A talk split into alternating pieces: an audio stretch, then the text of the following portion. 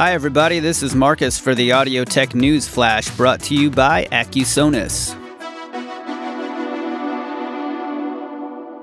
French company Arturia has released three filters you'll actually use. And that is actually the name of this three plug-in bundle that models the filters from three iconic vintage analog synthesizers the Moog Mini Moog, the Oberheim SEM, and the Oberheim Matrix 12. Besides emulating the behavior and response of the hardware filters, these plugins add contemporary features like modulation sources and step sequencing. Three filters you'll actually use is selling at an introductory price of 99 US dollars until April 5th of this year.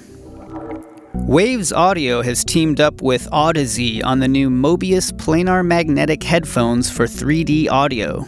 With the continued advancement of virtual reality, augmented reality, and high end gaming, 3D audio is on the rise.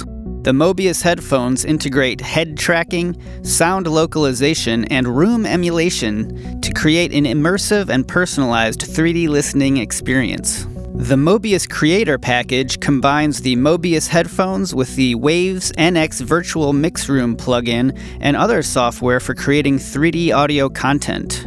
That package is now funding on an Indiegogo campaign with prices starting at 499 US dollars and should be delivered in June of this year. In the realm of virtual instruments, Spitfire Audio announced Hans Zimmer strings, and IK Multimedia released the Total Studio 2 bundle of software instruments and effects.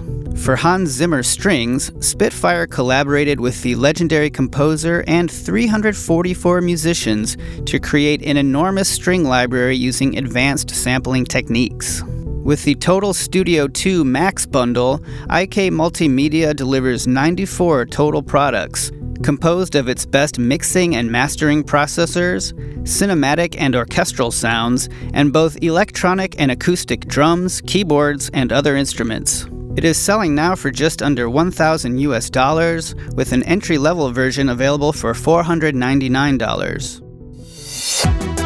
That is all for this week's AudioTech News Flash brought to you by Accusonus. If you like this podcast, please subscribe and also leave us a five star review because that will help spread the AudioTech news.